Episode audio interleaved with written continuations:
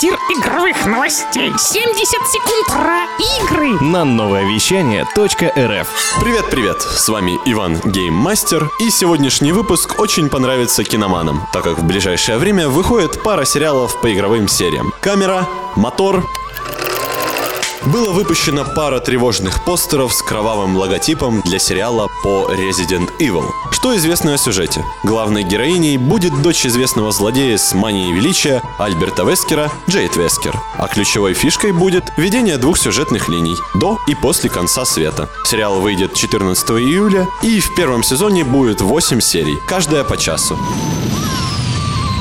Перейдем к другой игровой серии Хейла. К сериалу был выпущен трейлер с всеми любимым мастером Чифом. Известно, что в работе над сериалом принимал активное участие сам Стивен Спилберг. И было заявлено, что у киноадаптации будет свой канон, отличающийся от игровой серии. Мы увидим первый сезон 24 марта и... снято.